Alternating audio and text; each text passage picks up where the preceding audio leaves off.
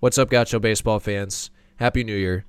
The 2024 baseball season is rapidly approaching, and for the first episode of the new year, and in lieu of alumni weekend this weekend, we figured it'd be appropriate to bring on some alumni and uh, feature a group that we haven't featured on a podcast yet. We've certainly talked a lot about them, uh, but it was long overdue to have them featured. But we're going to talk solely about the Hammerheads on this podcast, the the great group of students who rooted on the Gauchos from 1983 to 1985, were rekindled uh, in the in 2011 and 2012, uh, and have been full supporters uh, ever since, and and really since the beginning. And uh, we have uh, three guests on this podcast. Two of them you've heard from already: Coach Ferrer, Coach Al Ferrer, Bill Geivett, and a new guest, Casey Gorman, who is uh, the leader of the Hammerheads. He was a former volleyball player here at UCSB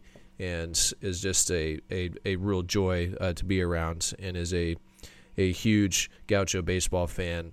Um, and many of you who are listening to this probably know Casey very well. Uh, if you don't, uh, he's a guy that you need to meet if you are a fan of Gaucho baseball. So we broke down everything uh, as best we could uh, that has to do with the Hammerheads, the origin story, uh, some of the uh, the fun things that happened during those years, those great years in the mid '80s, um, and then a lot of stuff that's happened in recent years as well. So I hope you enjoy. I hope you're coming out to Alumni Weekend. Hope you're driving here or flying here as you are listening to this. Uh, it's a, a unique year here at UCSB. Uh, we're hoping to have a great year uh, in 2024. So, this is the Hammerheads with Casey Gorman, Al Ferrer, and Bill Geivett. It's one of the most beautiful views of any campus in America. The Pacific Ocean crashing against the shores of UC Santa Barbara every morning, noon, and night. There's the one strike pitch, and Mitchell bounces to deep left. Cabrera is going to watch it fly. And Curley pulls back a home run, and the Gauchos are going to win the game. Gauchos are going to Omaha. Can you believe it? Borgonio is back. He's going to turn and watch this one fly. A two-run homer for Clausen. In to score is Jew. Here comes Mitchell. He's going to score. Willits will make the catch. And the Gauchos are 2022 Big West champions. All right, this is going to be a real treat. And with Alumni Weekend quickly descending upon us, it is already January 24th when we are recording this. Uh, I'm sitting in the press box at Caesar Uyesaka Stadium. I am staring at a field that is being constructed, which means that we will be playing baseball here at Caesar Uyesaka Stadium this year. And to get people excited about Alumni Weekend and the upcoming season, we are going to do a Hammerhead pod. And this has possibly been long overdue. We've already done over 100 episodes. Two of the guests that you're going to hear on this episode have already had their own featured podcasts. And we will have one new voice to introduce here in a moment on this podcast. But on this Hammerhead pod, we'll hear from Coach Ferrer, Al Ferrer, Bill Geivett, and Casey Gorman. So first to reintroduce Al, former coach of the Gauchos, of course. He had, I think he won 445 games. Is that right, Coach? Something uh, of that nature. Yeah, 445 career wins, 440 win seasons, four regional appearances, yada yada yada. He doesn't want to hear all the uh, the pomp and circumstance. But no, keep it going. It sounds great. led the uh, led the Gauchos uh, to that uh, SCBA championship in 1983, which is when the Hammerheads first uh, came into being. It was it was a, a, fantastic year, and then they up until 2019 they were the last uh, Big West champs in 1986. Uh, but Al, I think we we talked to Al way back, and you were maybe on like episode six or seven uh, back in 2020, if you can believe it. Um, but it's great to have you back on. Thank you, and I appreciate it. Looking forward to seeing a lot of guys this weekend. Next up hey, is Bill. Hey, oh, coach, Bill, you want to jump in? You're trying to yeah, jump in coach. You also led in screaming at players. That was a Big West record. I like to call that motivation. Motivational. Okay. Okay, that's, that's opportunities, it. Bill. Opportunities. well, I have I, I've been working on the uh, the artwork for our new facade banners that are going up around the ballpark, and I've had to find some old photographs, and it's been difficult. Uh, this is a long-winded introduction, but I'm bringing this up right now just because we're about to introduce Bill Geivett. But I came across the uh, Wow. the uh, media guide for the 1985 season. And that Wow. is, uh, Look at that. that is a- didn't fit, by the way. look at those pull over Santa Barbara block lettering uniforms. Aren't they Yeah. glorious? And that's we like Being facetious, I think they're pretty good looking. Yeah, I'm- I'm being- picked them out. I'm being dead serious. Dead Okay. serious right here. I'm, the I'm, I'm the one, and I'll, I'll I'll say this here. I want to bring back the the old SB, like the squirrely SB, not the interlocking one. Like I want to bring that back, put it on a uniform. I think Yeah. great. But that's that's Bill Geivett with uh I forgot the name of the gentleman standing next to him, Dave Stewart, Dave Stewart, tremendous first baseman. Power. up on uh they're on campus point, looking out down Ivy Beach, uh stirrup socks with Converse cleats. Just Oh, yeah. uh just really, really great stuff here. The 1985 media guy. Yeah, my, my spot builts were the in Riddell's. Those were my gamers. We didn't use those. Wait, Picture. you're not you're not wearing Converse? I don't know what the hell. Dave Dave Stewart, Dave Stewart, he's got the star on the on the Yeah. uh, the tongue of the shoe. Whatever coach got the best deal on is what we wore. You might be wearing Nikes actually. yeah. but they're like you know navy blue or royal blue with white accents Uh, yeah just great so really good Yeah. stuff but that's that's bill Geivett transferred here from santa barbara city college i think he grew up in sacramento No, no, Sacramento City. Yeah, Sacramento. sorry City sacramento what did i say santa barbara city college yeah, Yeah. Yeah. sacramento city college I wish. 84 85 here at ucsb uh, highest career batting average in school history 402 career average and was a let's see third team all-american in 85 first team all big west both years picked by the uh, california angels in 1985 in the draft 28 years of professional baseball was an executive he's written a book and i think he started his own company uh, as well And so and I lived on Del Playa. So There you go. one- There you one of go. my- That's Gotta one of my include that. highlights. That's a, that's a resume stuffer, Guybo, right there. That's I right, was now- not to be there. I could not go to Del Playa during the season. There, there were things I shouldn't see. what you don't know, coach, can't hurt you. That's right. All right, that that third voice is uh, one of Casey Gorman, who is uh, the ringleader of the Hammerheads, and he's from Westchester. Went to Westchester High School. Checking in from Carolina Beach, North Carolina. Is that right? That's correct. Not his head. Yes. Uh, 1985 graduate of UCSB, two-time right cancer survivor, two-time Yes. cancer survivor, Correct. and uh, you know his brother Mike was uh, an All-American volleyball player, and but Casey is he's well known for his great golf swing and being the leader of the Hammerheads. So please introduce yourself, Casey, because it was hard to find uh you know the stat book on you.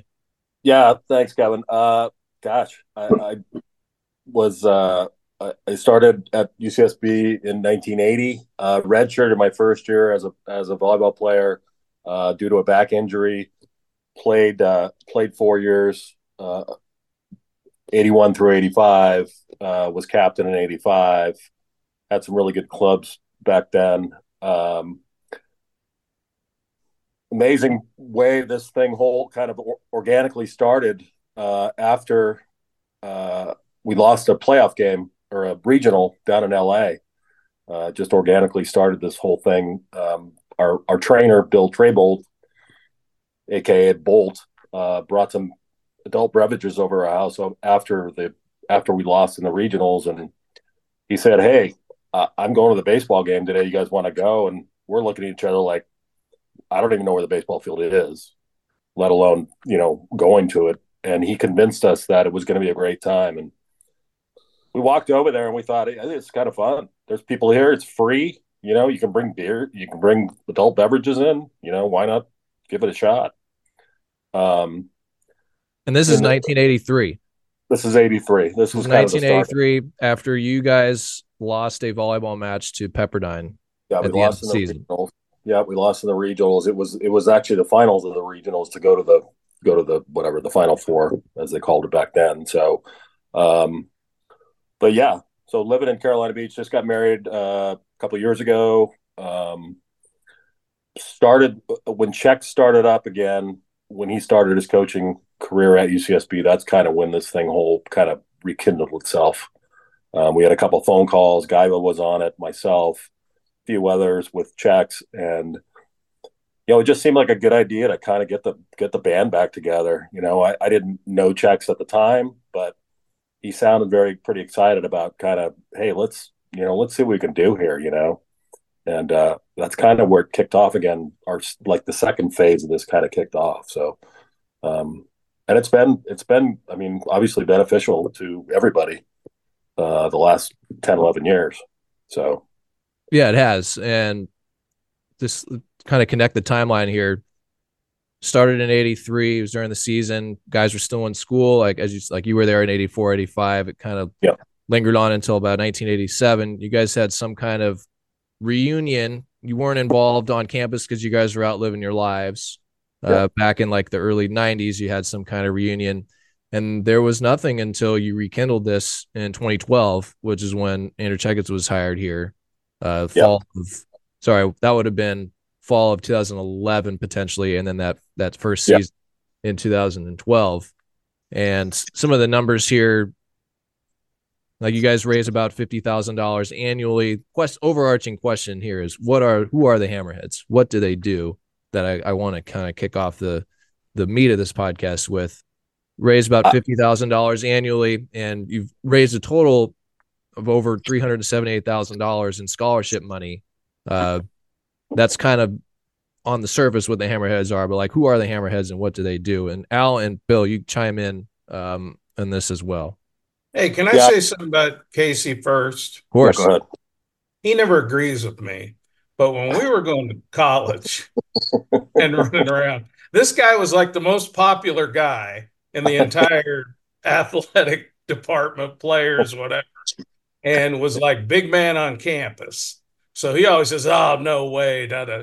He he was that guy, captain of the volleyball team in Santa Barbara. I mean, how do you beat that? And then he knew everybody and everything that was going on, especially by then with all the baseball guys. So I want to give him his due on this. Thank you, Driver. Introduce him. Um, I I just you know it was logical for me to kind of jump into this whole hammerhead thing. I know obviously my brother and I kind of started it, but when the uh, 2012 came around, I thought that you know why not why not me jump into this thing? Um, I knew the volleyball guys, I knew the baseball guys, and I knew the whatever you call the guys that didn't play athletics but were hanging around, right? And so I felt like well, this is a perfect match. This is a perfect opportunity for me to kind of pull everybody back in. And we've actually we've actually hundred thirty thousand dollars um, in the in the twelve years since we've been doing this. Um, but I mean, most of the guys now are you know they're we're all. I mean, I'm sixty one. Um, most of the guys are older now. Um, they've got families. They've got kids. They've you know it's almost to the point where a lot of them are they've done all the kid stuff and the kids are either in college or on their way out or, or doing something else and are out of the house and so it's almost become easier to motivate guys to get down to the reunion and things like that because they don't have you know t-ball games and things like that so it's become a little bit easier to, to motivate guys to to come and do do things that we want them to do. Go to the ball games, go to the reunion, that kind of thing. So, um, in that sense, it's it's become a little bit a little bit easier to do things than it was, you know, back in 2012. So, well, and the, and the crux, kind of the, the the big weekends is alumni weekend. Like you guys make a big showing at the golf tournament, and you, that's kind of when all this stuff kind of comes together and yep. I mean, I've I've I had the honor of playing with you and your brother last year at the golf tournament. Uh, we had we had a blast, and you know the the dinner is always fun, and seeing everybody come together you know, it's it's part of why I have probably been here for so long. I'm, I I arrived here when Chex got here just as a student and got involved, and I've I've stuck around because that type of energy exists.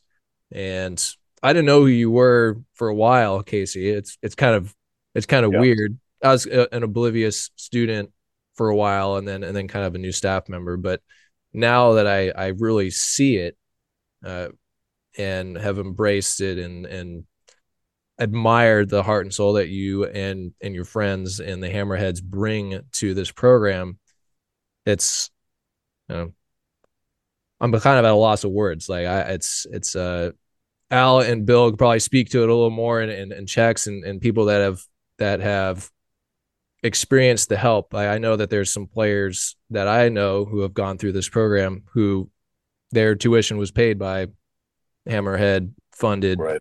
money, and yes.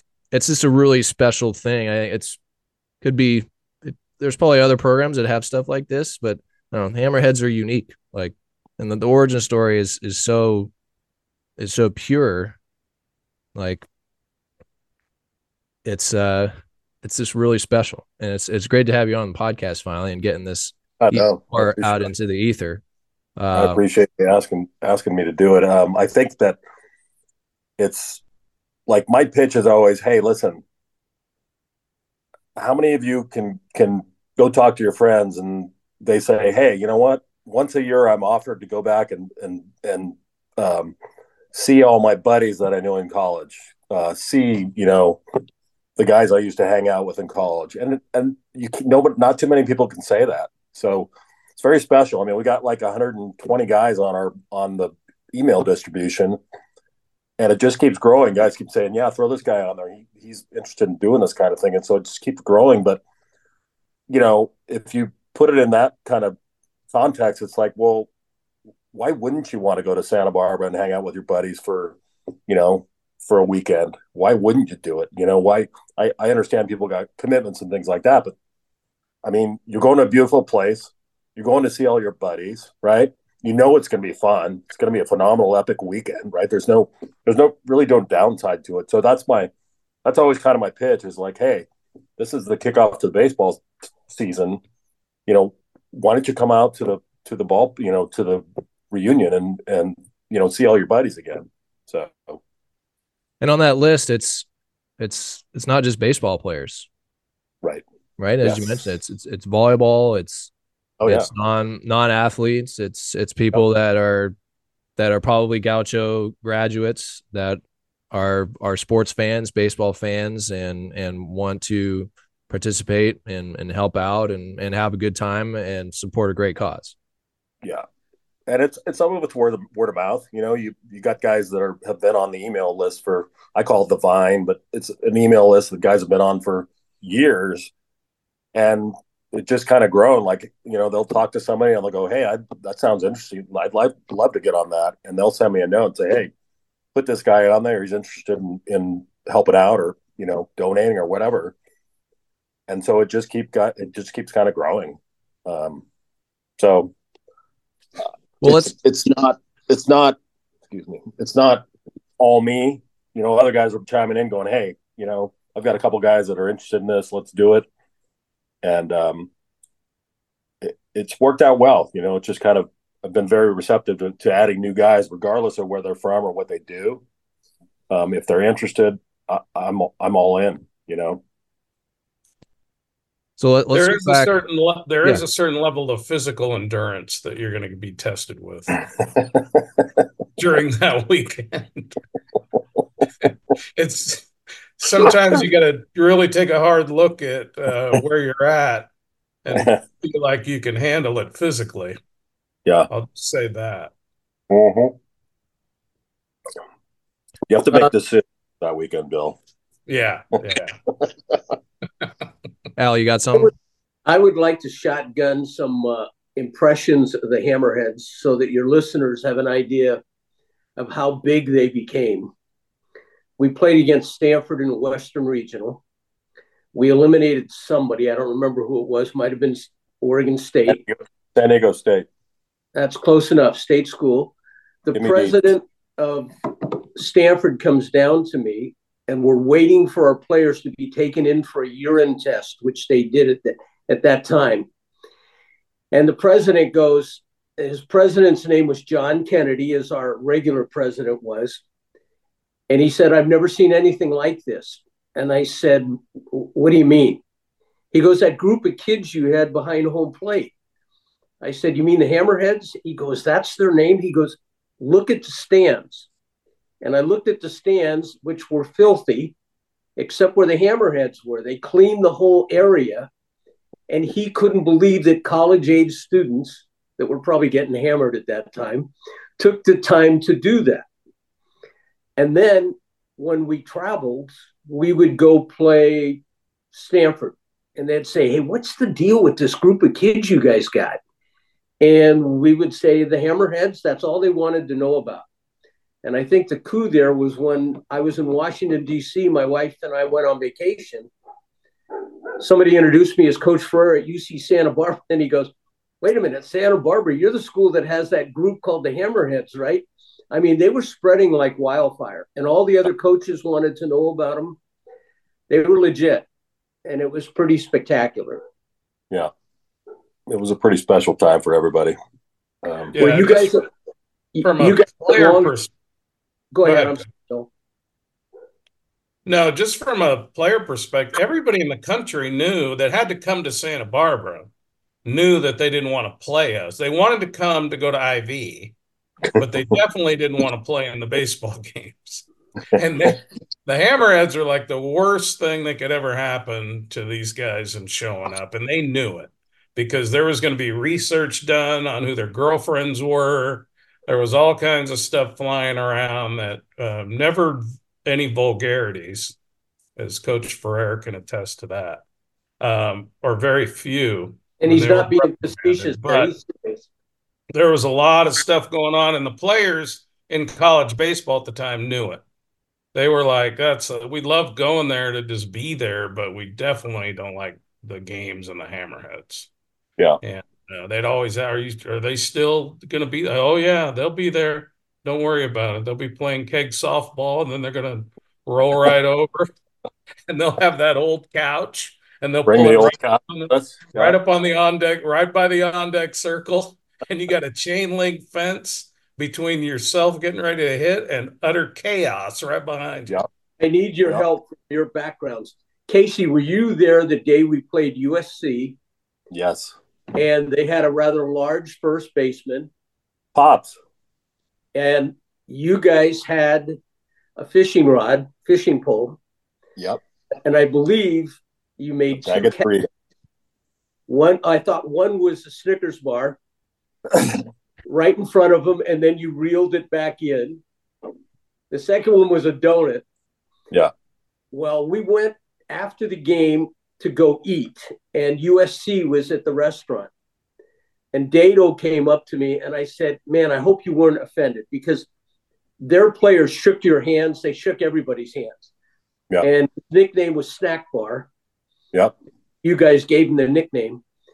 And Dedeaux who was a legend, just raved about the Hammerheads at that point. That was, and th- and then you made the trip down to the playoff game in Long Beach. Yes, it was automatic that Fullerton would win the title every year, and we came on strong to tie them. We're going to have a one-game playoff, and I'm sure, hey, Fullerton, Santa Barbara, halfway. There's a team in our league called Pepperdine. Well, we didn't get Pepperdine. We had to go to Long Beach and somehow you guys procured a formerly live chicken on the way. Went to some guy's ranch and stole the chicken, as I understand. Put it on the end of that fishing pole. There was a call that went away against us. You guys casted it out there. This chicken goes out on the field, and you go, "That call was foul," and you start to reel the chicken in. Yep.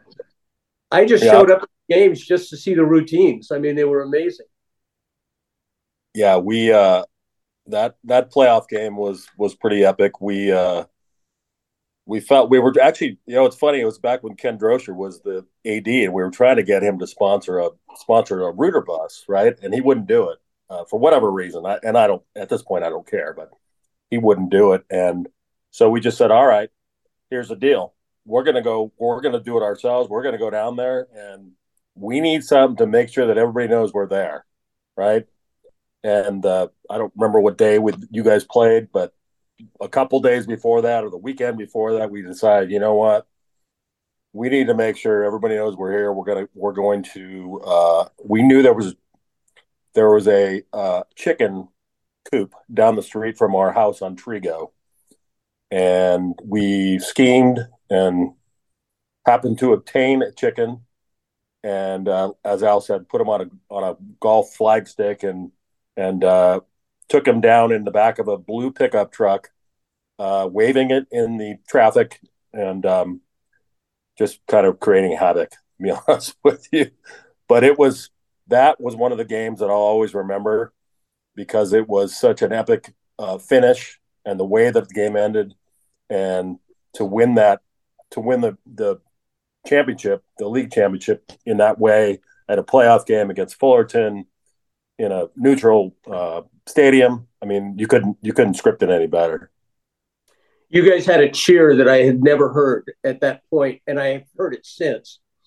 But you had a baseball, and you would say, Is this a baseball? And then you guys would say, Yes, this is a baseball. And then you would point to Fullerton, Is this the losing team? And you guys would say, And at this time, we're behind some score like seven to three. We're losing. And it's the seventh inning. And then you pointed to us and said, Is this the winning team? And everybody said, Yes, this is the winning team. And sure enough, we used somewhere between three and five pinch hitters who all came through. Kent McBride had the big hit. Yeah. And we went, I mean, it was, and you guys were such a significant part of that. Yeah. So this was, is this is this is nineteen this is nineteen eighty three. Yeah. And it was and Mark Patton from uh, Noozhawk, former writer of the Santa Barbara News Press, wrote a great article last year because last year was the 40th anniversary of that season. And so I, I read through the article last year and I, I reread it before this and and going through all of this stuff. And Gauchos were 17 and 17, I think, in the middle of the season. Maybe we're, you know, teetering on being out of it, but caught fire and made it to this playoff game against Fullerton at neutral site in, in Long Beach and there's stories about the Gauchos on fire and always coming from behind and these these clutch hits and what do I have written down here because there was a couple of walk-off homers the I had this in my notes Clarkey was one of them. I remember that. Dan, yeah, Dan, Dan Clark had had walk off homer, and and it was McBride who had it, and and the come from behind effort in this game, and it was you know, there's the energy on the field, but it's also spearheaded by the energy that the Hammerheads brought off the field. It it honestly just kind of all came together. I mean, it was like we showed up at just the right time, uh, not knowing it was just the right time. Um, the game we went to initially, the first game, they won, but we didn't know how they we didn't know how they were doing. We had no we had no idea. We just were going to a ball game after after losing a volleyball match and and we kind of got the gist from Bolt and a few other guys. Goody's brother was there and a few other guys, and we kind of under, started to understand where these guys were going and how the team was doing. And uh, they said, yeah, they're struggling, but you know, this was this was the May time frame. So this was Al. This was back when your team had caught fire already, I believe, and I, I don't know how many games in, in you know how many games out of how many games you guys won, but it was pretty much clockwork winning games from that point on. Um, I know you didn't lose very many because you were 17 and 17 when. So I think that it all just kind of came together at the at the right time, and not even not even scripted or anything. It just kind of did, you know. Coach Cannon, you probably have the numbers in front of you. I think it, it was like 27 and three that last stretch, whatever. You guys were Somebody, 17, 17, 17, finished that yeah. year 44 and 22. That would be okay. 27 and 5 then. 27 and 5. There you go. Yeah.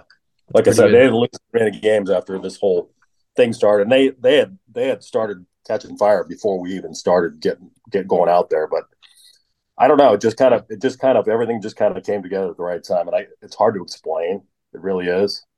You know, everybody was into it. The ball players were into it they were winning, so everybody's in a good mood. we're all in a good mood and we're having a good time. And I don't know, it's just kind of like one of those things that's supposed to happen, you know. I hate to say that, but I think it is. I just literally, I didn't, I didn't know Guyvo. I didn't know a lot of the guys. I didn't know many players on the ball team. So I'm like, all right, you know, and uh, you know, over time, got to know the guys well, um, and still, still do. So I don't know. It was just kind of a special time, you know. The the one word that comes to mind is organic. Yes, it was, it was purely organic.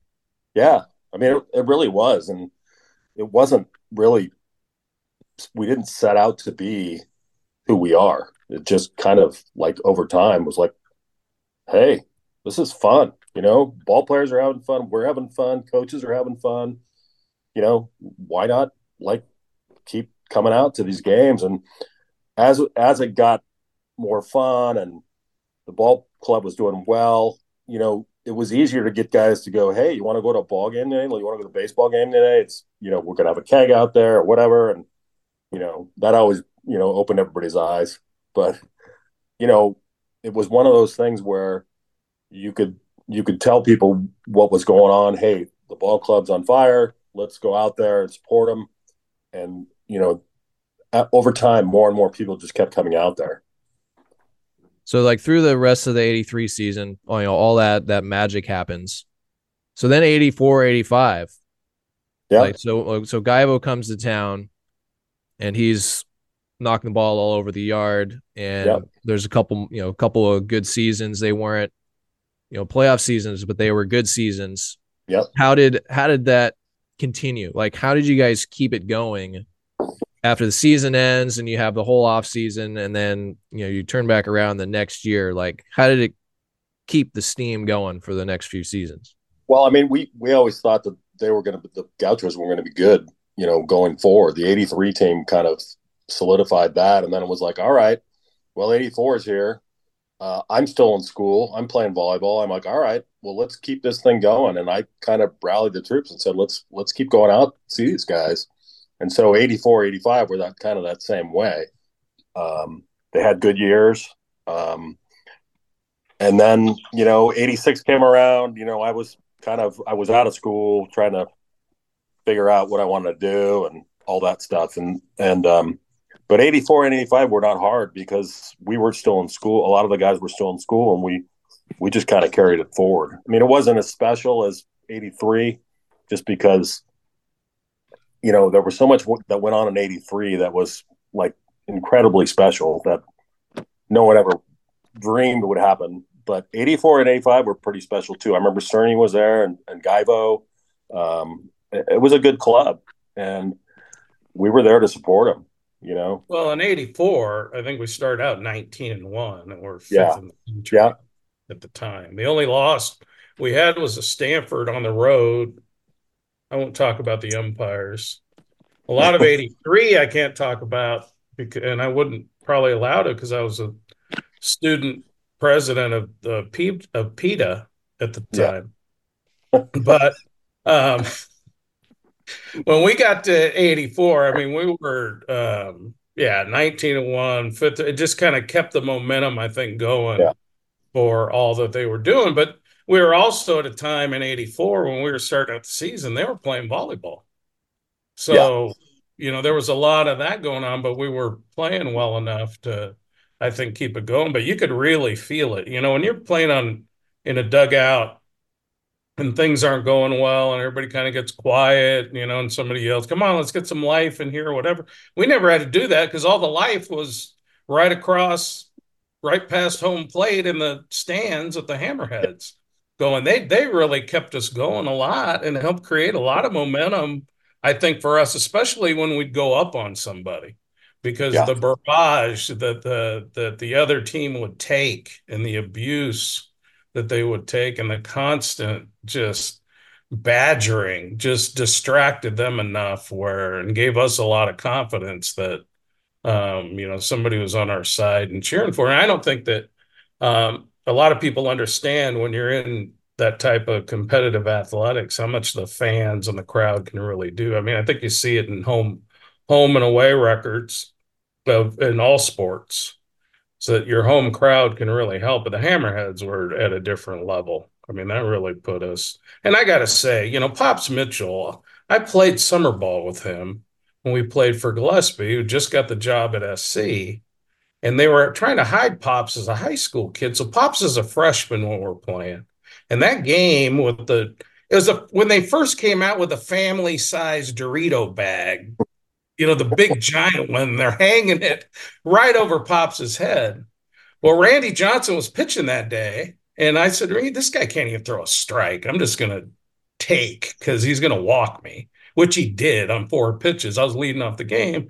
And I get to first. And, uh, or maybe it was the second time I got to first. And I said, Pops, because I knew him because he played with us because SC was trying to hide him out so nobody, a, a, major league club wouldn't sign him. So he was up with us this summer as a high school player. He shouldn't have been up there, but you know, we took care of Pops. And I, I, got on first and I said, Hey, Pops, whatever you do, do not break that bag. Do not hit that bag. And he goes, Yeah, all, all my teammates told me, do not break that Dorito bag. because I said, Pops, they're going to say, and you wanted to eat them. So do yeah. not do it. He goes, No, no, I'm not going to do it. I'm not going to. I said, Okay, good. I had to help take care of them and uh, but no, they were. I mean, to it, it's hard to describe, but you know, when you're playing as a team and you're trying to go, and you got, it's almost like we didn't want to lose because we'd let them down. And not only our coaches and our other players, but the hammerheads are right there with, and they would fight to the bitter end. They would yell to the bitter end.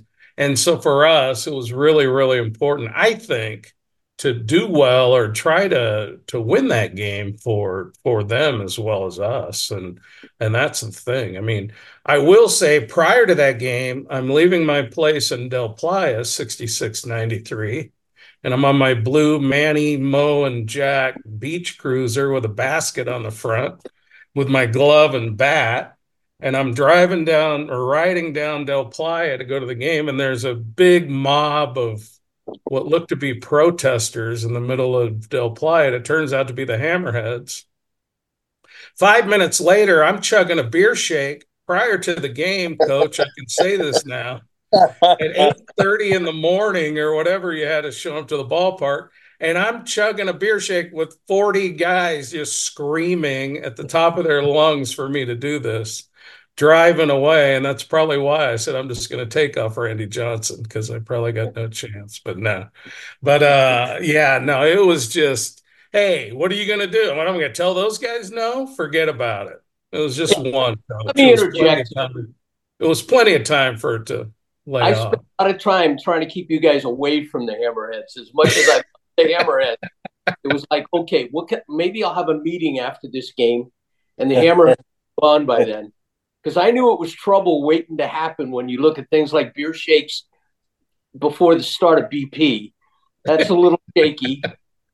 Uh, one thing happened, and please correct me if I'm wrong. We're facing Randy Johnson, Hall of Famer. He's throwing about 150 miles an hour.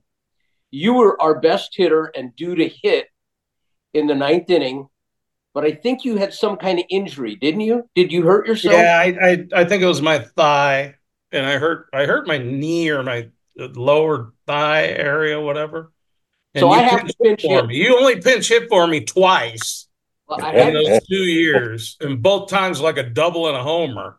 Well, Randy Johnson's a left-handed pitcher, and Bill's a right-handed hitter. You're not going to bring a left-hander to pinch hit against the Randy Johnson.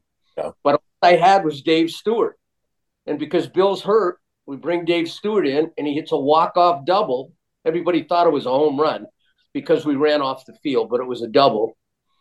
We ended up, that might be one of the biggest wins in the here, history of athletics at UCSB to beat Randy Johnson. And I think their first baseman that year, or uh, maybe another was Mark McGwire. Yeah. And you walk off on those two guys, that was a pretty big accomplishment. And it's all because of Bill thigh. Bill's yeah. Now, let me ask you a question. Was that the game that the fence ended up coming down? Yeah, that was big. We, uh, Larry Welch, who we miss. Larry passed away this last year, one of my favorites. He cut his hand on yeah. uh, fences. You guys went to high five all the players. Yep. Came in the cyclone fence. And uh, that was another epic moment I'll never forget. You're saying you're saying that the Hammerheads came onto the field and, and went through the fence. Yeah, Well- no, they were high, and they went to high five all my players Okay. came off, and they're all high fiving, but the hammerheads weighed about eight thousand pounds. There were so many of them, and the fence just crumbled. Well, when you got like guys reaching over the fence and leaning on it, and Yeah. Yeah. probably probably had a couple of sodas, it's like, all right, this is probably gonna probably not gonna turn out well. That's No. amazing. Yeah, back back then, after we'd shake hands with the opposing team, and as you continue on towards their dugout, we would veer off and then high five the hammerheads. Yeah, And there's And so there's some that- great photographs of that as well. There's some Yeah. really cool. That's what we did, and and everybody was really excited, and the fence kind of collapsed a little bit. the thing about the thing about the the stadium back then, Kevin, I'm sure you know. I mean, it was mm-hmm. metal bleachers. It was like a. I mean, I, I hate to say it was like a high school baseball stadium, but it An was. F- But an F high school facility. Yeah, And Yeah, so it, on the on on the podcast with Al, I was I was asking him about how he got the job here, and he, he told me the story of when he came and visited, and he walked out to the mound, and the mound was crooked. It it wasn't set straight on with home plate. You know, chain link fence all the way around, and and some, you know, ragtag bleachers. And that was Yeah. it. Preacher's capacity was about forty people, maybe maybe twenty. well, you could you you had to take a couple seats away for the keg though, That's the true. umbrella. Standing I think alone. that- I- I think the the thing about that stadium and, and the good thing about that stadium at the time was it was small, it was intimate, and we happened to just park ourselves right outside the the opposing team's dugout, so they Yeah. couldn't help they couldn't help but hear us. They could not help but hear us, and uh, once we got going and you know the beer shakes got going and things like that, it was you know it was never vulgar and if it was vulgar somebody would somebody would snap somebody back and say you know, can't say that it was no vulgarity no mom jokes um, and clean up clean up when you're done and that One reason I you guys so much was it was all class. Yeah. And you guys were really good about that. yeah One other creative thing quickly. After a game we had won, they run and interview uh, Ferraro, Bob Ferraro's brother. he was standing up for the name Hammerhead because he was absolutely hammered. And it, this TV is on KEYT or whatever, this interview. The chancellor calls me and said, That's it. Alcohol is banned. There's no way. And I think the next batting practice, we're hitting and we hear off in the distance, hammer, hammer, hammer. And it was you guys marching to the field, and you had couch, couch, keg, keg, couch, couch, and you set it up, and you had your tubing going over to the softball field, I think, yes wherever wherever the beer was coming from, and uh, so you circumvented uh, the administration very nicely. Yeah we put it we put it on the out there was a there was a fence behind the bleachers and it was the i don't even know what you called it back then the, the Oh. field back there uh, was just kind of a, a field if i remember right And lacrosse, lacrosse was Yeah, back it there. was Crossville. That's right. And it was like, well, uh, if we can't bring him in, we're going to find a way to at least do it, right? And so, I mean, it just takes some college ingenuity to figure that one out. I mean, it's like, all right, but so Well, basically, what we just what we just described all of this stuff is true home field advantage. absolutely. True no home field question advantage. about it. I know Yeah. that just from knowing players on the other team, they they wanted no part of that place. Yeah. and they're certain coach in that league wanted no part of that place either. After they were singing, I won't get. I'll let other somebody else talk about that one, but. Um, yeah, I mean that, and they're and the, the coach, the coaches, you know, playing third base. I talked to the the other head coach, typically or assistant coach, whoever was coaching third, and they loved it. I mean, they thought it was great for college baseball. They hated going through it, and they'd get ragged too. Whether it was Coach Brock at ASU and Augie at Fullerton, some of those guys took tremendous abuse, but um, but they loved it in terms of uh, what it meant for the program and and all the things that were going on. And it was certainly different. San Diego State had their ragging rail or whatever they had down there. Um, but that was really the only thing in college baseball where you went somewhere and there were people in the stands that were trying to get you. And it, it played into it where we go on the road at UOP and they have their entire football team right behind our dugout. and there ended up being a fight in the parking lot, but I can't remember all the details um, of that. But uh, yeah, it was uh, it was tough for us sometimes when we go on the road and get paid back a little bit, but uh, wouldn't trade it for anything. No. Well, Casey, what made you guys so great? You're right. We did get ragged in certain places, and they would get vulgar. They would get crude. They'd talk about a guy's mom or something. Yeah. You guys so classy. And I basically, although I tried to do some coaching, I would listen for your one liners and it'd be like, here it comes. and you guys were so creative and very clean, I thought, at least what I heard. Um, yeah. But you talk about, you guys asked about uh, the Augie situation. Eric Johnson had come up to the plate about the second or third inning, hit a home run to right center. The next time he comes in and they have he's thrown in the low 90s, and he hits Eric in the spine, the base of the spine. And we all ran out to Eric, and Eric said to me, Coach, I can't feel my legs, which terrified me. They took him off to the hospital. Our left fielder, and I don't remember who it was, ran out to left field, and he had played community college baseball with their left fielder. And their left fielder told our left fielder, our coach called that. So when the game was over, I assumed the coach was Augie. And when we shook hands after the game, we didn't let go of his hand. So he couldn't walk away. We used enough expletives to describe what would happen if that ever happened again.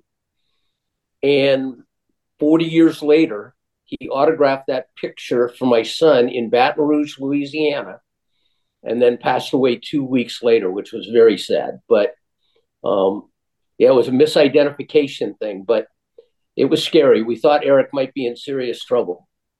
Yeah, the, the, the other half of that is so it wasn't Augie who made the call. It was it was Augie's pitching coach, right? Coach who made yeah. who made the call, and and you assume that it was the head coach that had made the call.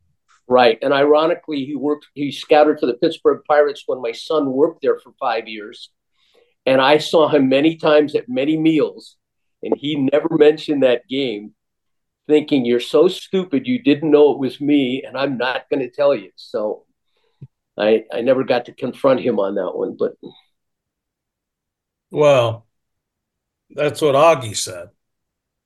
That's true. I don't want to. I don't want to be cold, guy. Those were his, those were his dying words, Bill. I think they were probably honest. Yeah. Yeah. Yeah, I won't go there, but yeah, there's a lot of of uh, changing of stories that I've been involved in getting drilled that it was this guy said it, this guy That's called. Good point. Yeah. Pitcher did on his own, catcher told me to, you know, whatever. All I know is typically there's a fight involved after that. Back in those days, I don't know what they do now. Yeah. Maybe they just take selfies together or something. hey, congratulations to Bill Geivett, too. He had uh, two players that he worked around or with make the Hall of Fame yesterday. Uh, Beltre right. Dodgers and uh, Helton for the Rockies. Helton, yeah. Yeah. Beltre was just a kid when, you know, his first real action at the major league level, full season, yep.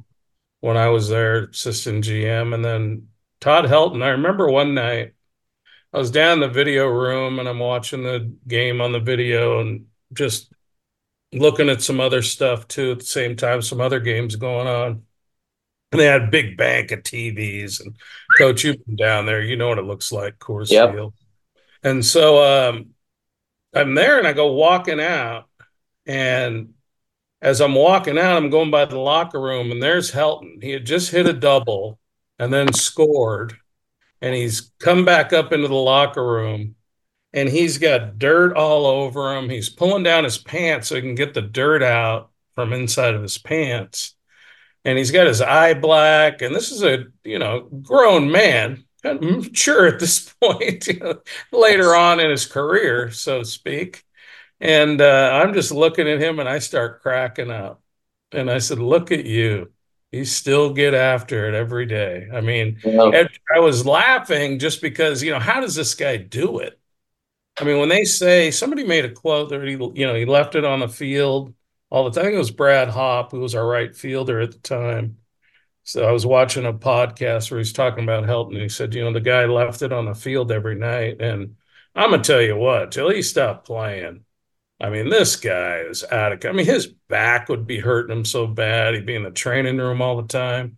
And I think people forget that when they watch major league games, especially guys that have been around a long time, of how uh, difficult it is and what the physical demands of playing the marathon of a long season. Yeah. And it's almost worse if you stay healthy. If you get hurt, you get some rest. But for him, he he you know, he never really got injured. He was always just hurt. That's the way I should probably say it.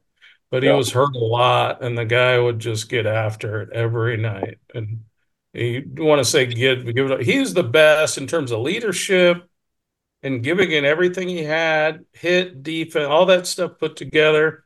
Uh, if you factor in the leadership part and what he meant to a lot of young players, like when we went to the World Series, it's a pretty young team, mostly all homegrown. And then to be the leader of that, they called him the Todd father for a reason because everybody else is pretty young. It's truly amazing. I know this is a hammerhead deal, but uh, I got to mention that about Todd. Oh, no worries it's it's worth noting, and he was a college baseball player as well.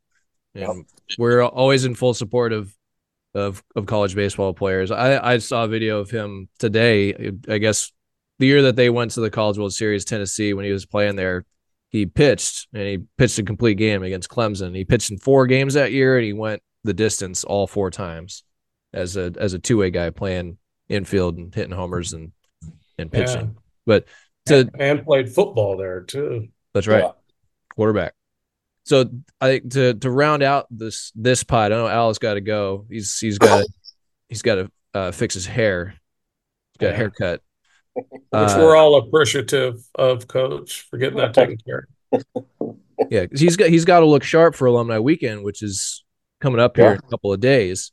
Yeah. So hopefully, hopefully Bill and Casey look just as sharp as uh, as Coach Ferrer. Uh, well, we can't do that. Ten o'clock. Ten o'clock's the brunch.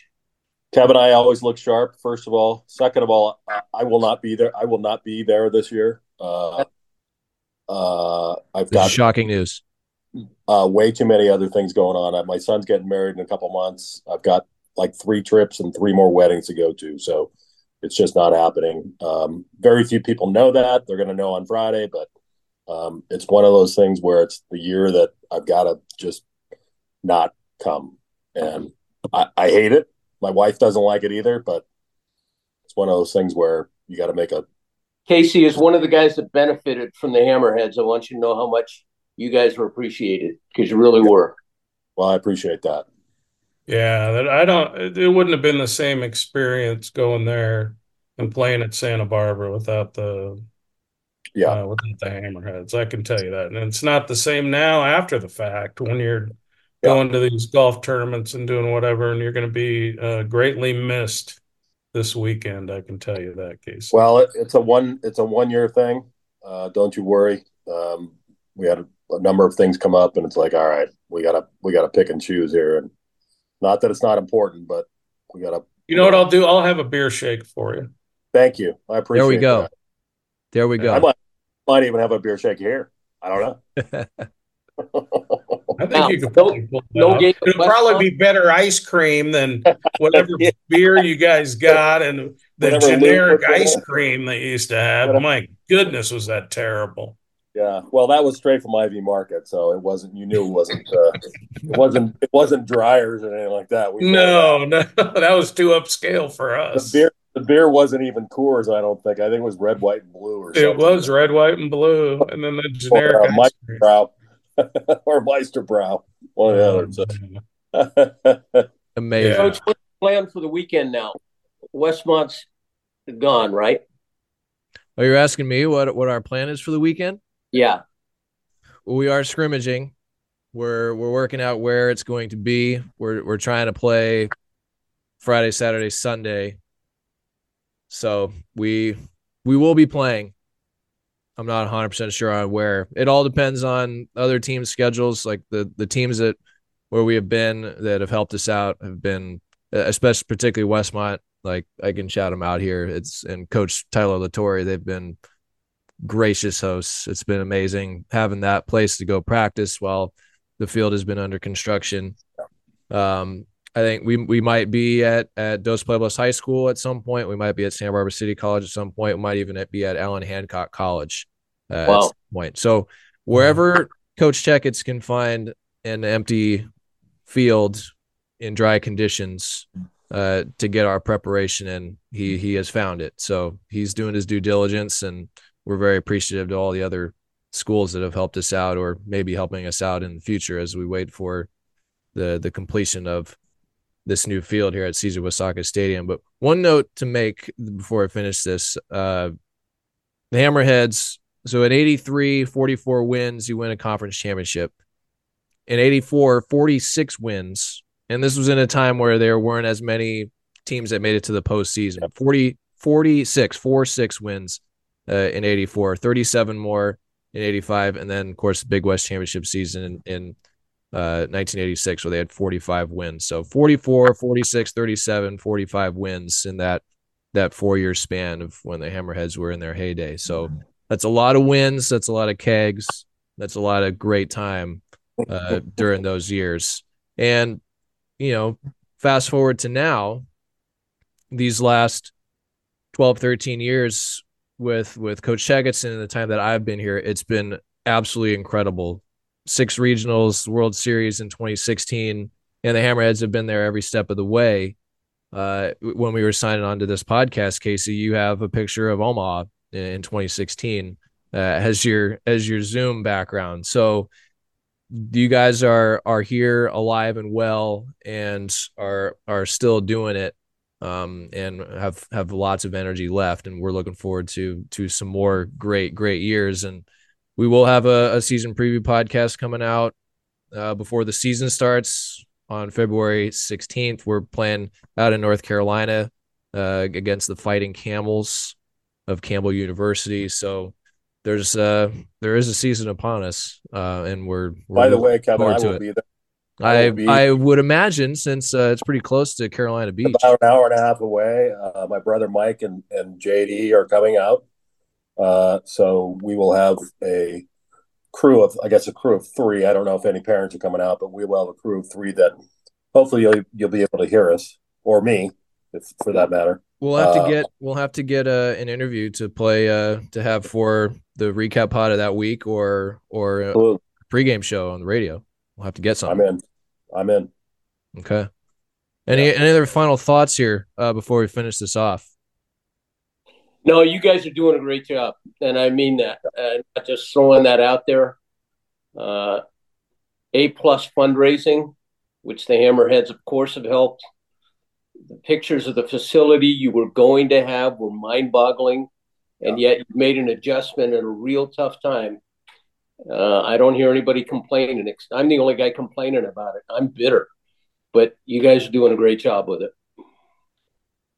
Yeah, I think uh, I, I, just I'll, I'll, echo Al's words. You guys have done a great job, and I, I think that you know the fundraising has has uh, kind of uh, helped out a lot uh, as far as the, the dollars go, and, and helping the ball club, some of the kids, and and uh, I just think you guys are doing a great job. I think Chex is the right guy for the for the job. Um, he does a hell of a job of, of uh, coaching the team as well as just some of the administrative stuff. You know, I, will include Matt English in that. Um, he does a hell of a job as well.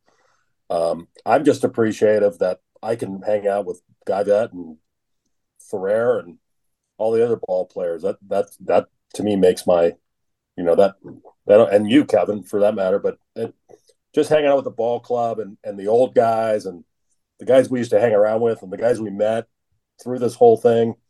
Uh, last year was very special to me. Um, because I got to see a lot of the guys I hadn't seen in 40 years.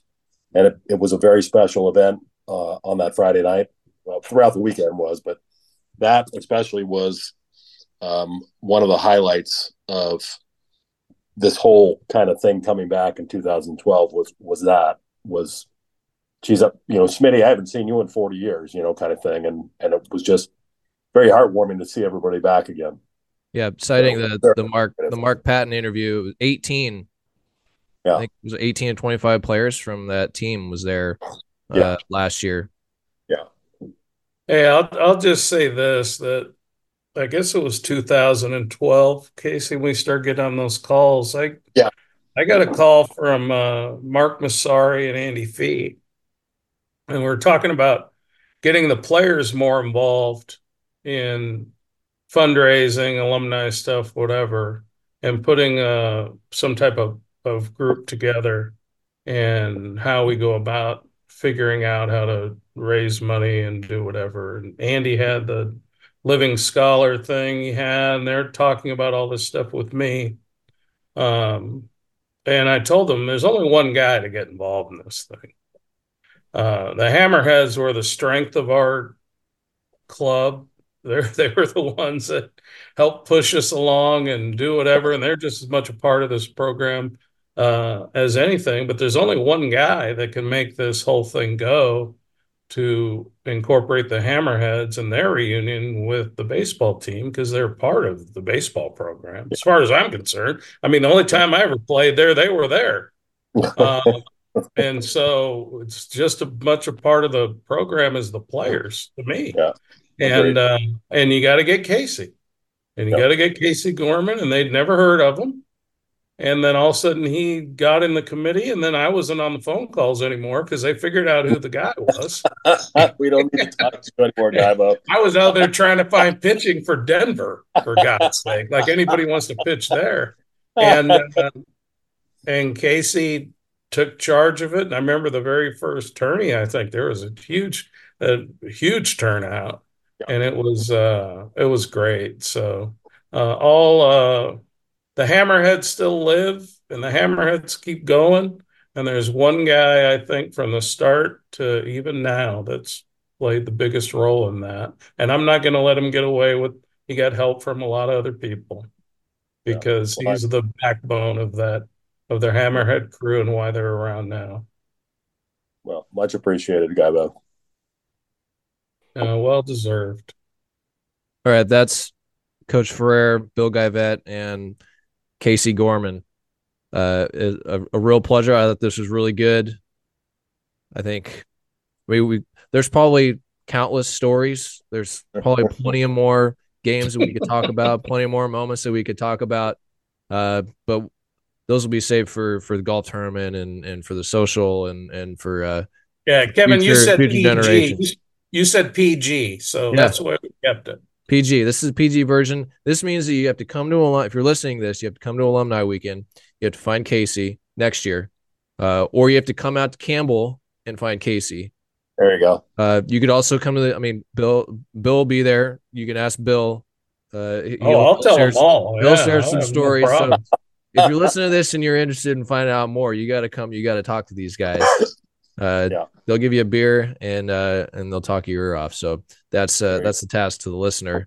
Um, and if there's if there's alumni or parents or or fans that are out there that that want to get involved, I mean, contact Casey Gorman, right? Like like we'll welcome you with open arms, and uh, and we'd love to have you uh, get involved. So, uh, gentlemen, it was a, a real pleasure, and um, thank you for your time as always. Thanks for doing this. Thank you, guys. If they show up Saturday, we'll get them a Bill Geivett autograph. It's worth like seven cents, and Yeah. the story along with it, which we'll look for. Hey, Outstanding. Coach. Coach, I love you. I love Casey. I love Kevin. I love all Yeah. you guys. That's what that's my response to your Yeah. insult. Come back. Very good. Yeah. See you guys Saturday. Yeah. Love you guys.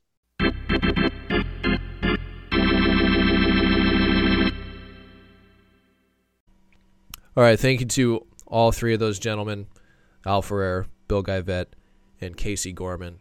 Thank you to our, our great sponsor of the Gaucho Nine podcast, Kyle's Kitchen, still supporting Gaucho Baseball.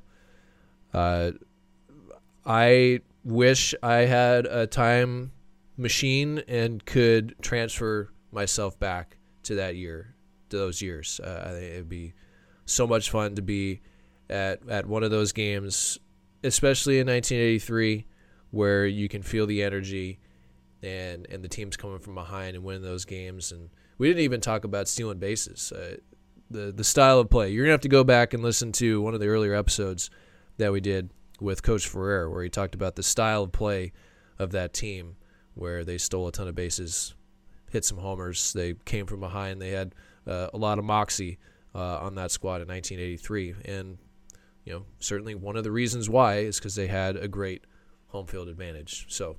Uh, we're hoping to have a, a, home field advantage here at Caesar Uyesaka Stadium in 2024. Uh, the field construction is underway.